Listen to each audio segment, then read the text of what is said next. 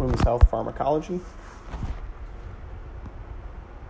So, a couple of different things when we start talking about uh, the reinforcement of information taught during the class already is basically breaking it down into understanding um, excess estrogen, estrogen deficiency, excess progestin, and progestin deficiency.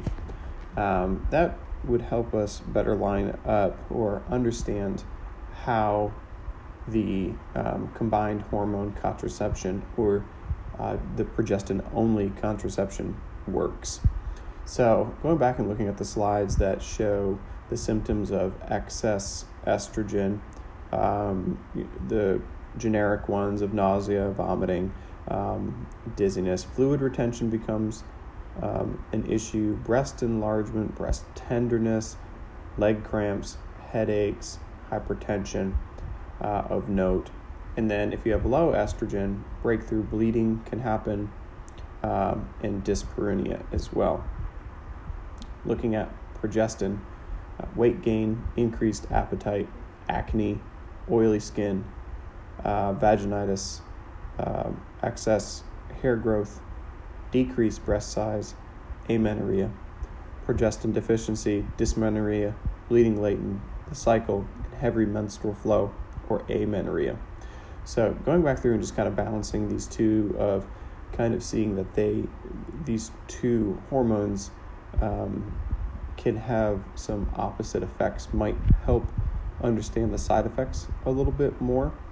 Um, knowing and understanding um, the potential um, emergent side effects becomes very important, which um, include aches, A C H E S. So the first one is uh, severe abdominal pain, which could indicate a blood clot in the pelvis or the liver. Chest pain, which could indicate a blood clot in the lungs or heart vessels. Um, headache, or um, um, neuro symptoms, so blurry vision, weakness, difficulty speaking, slurred speech. That's when we get concerned about a possible clot in the brain, so a stroke. Uh, also, could have um, ocular presentations of the stroke as well, so um, vision problems. And then I think the most well known issue is severe leg, pain, leg pain, which would be uh, more specific to a blood clot. So, if we go back through these individuals and start talking about these potential risks, we also need to then identify who should not be taking these medications. And so, understand that an individual history of hypertension or of um,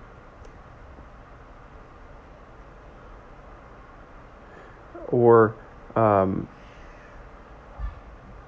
a DVT, a deep vein thrombosis, is more of a risk than a familial history of a stroke. So it really goes back to understanding what's an individual risk, which is versus a familial risk of these presentations. So I go back and, and review that a little bit um, as I think it's um, it's a pretty important piece to understand the ACHES acronym as well, understanding how estrogen and progestin work. And that really will tell you how all of the hormone based contraceptives work in general. Um, the understanding also that the use of a backup method um, with um, with certain medications would be indicated as well. So at this point, the rule of thumb is still with antibiotic use um, to include penicillin, amoxicillin, doxycycline, tetracycline, and nitrofurantoin that we need to use a backup method of contraception if we are trying to, if we are using the contraceptives to prevent um, uh, pregnancy. Um, I think that also we need to be concerned about individuals who are on antituberculin medications, anticoagulants, and anticonvulsants.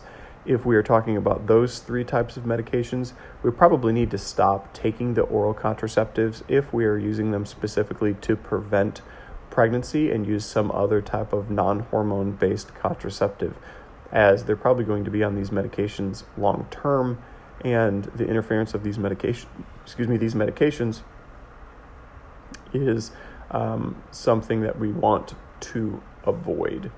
So, um, one of these options is the non hormone uh, based uh, Paragard, which is the copper IUD. Um, overall, it's a good option for individuals who can't use uh, hormonal methods. Um, maybe they've had a history of DVT, maybe they've had a history of an embolic clot, uh, excuse me, an embolic stroke. Um, this can be um, inserted and left in for about 10 years. Um, side effects include heavier menstrual bleeding and cramping. Um,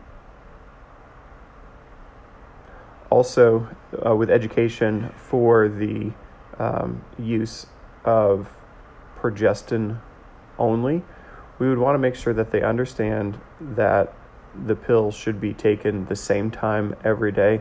It is very dose depend or time dependent, and um, it really should be administered within a 30 minute window each day. Um, if the medication is more than three hours late, a backup method must be used. So if they miss a pill, they don't need to double it um, to get back on schedule. And then um, it can be administered with food. Um, and um, just stressing the importance of making sure they stay on the same schedule. So I don't. It could that could include uh, putting a phone reminder on uh, or an alarm on their phone to remind them when to take their medication. Um, but that part should be individualized.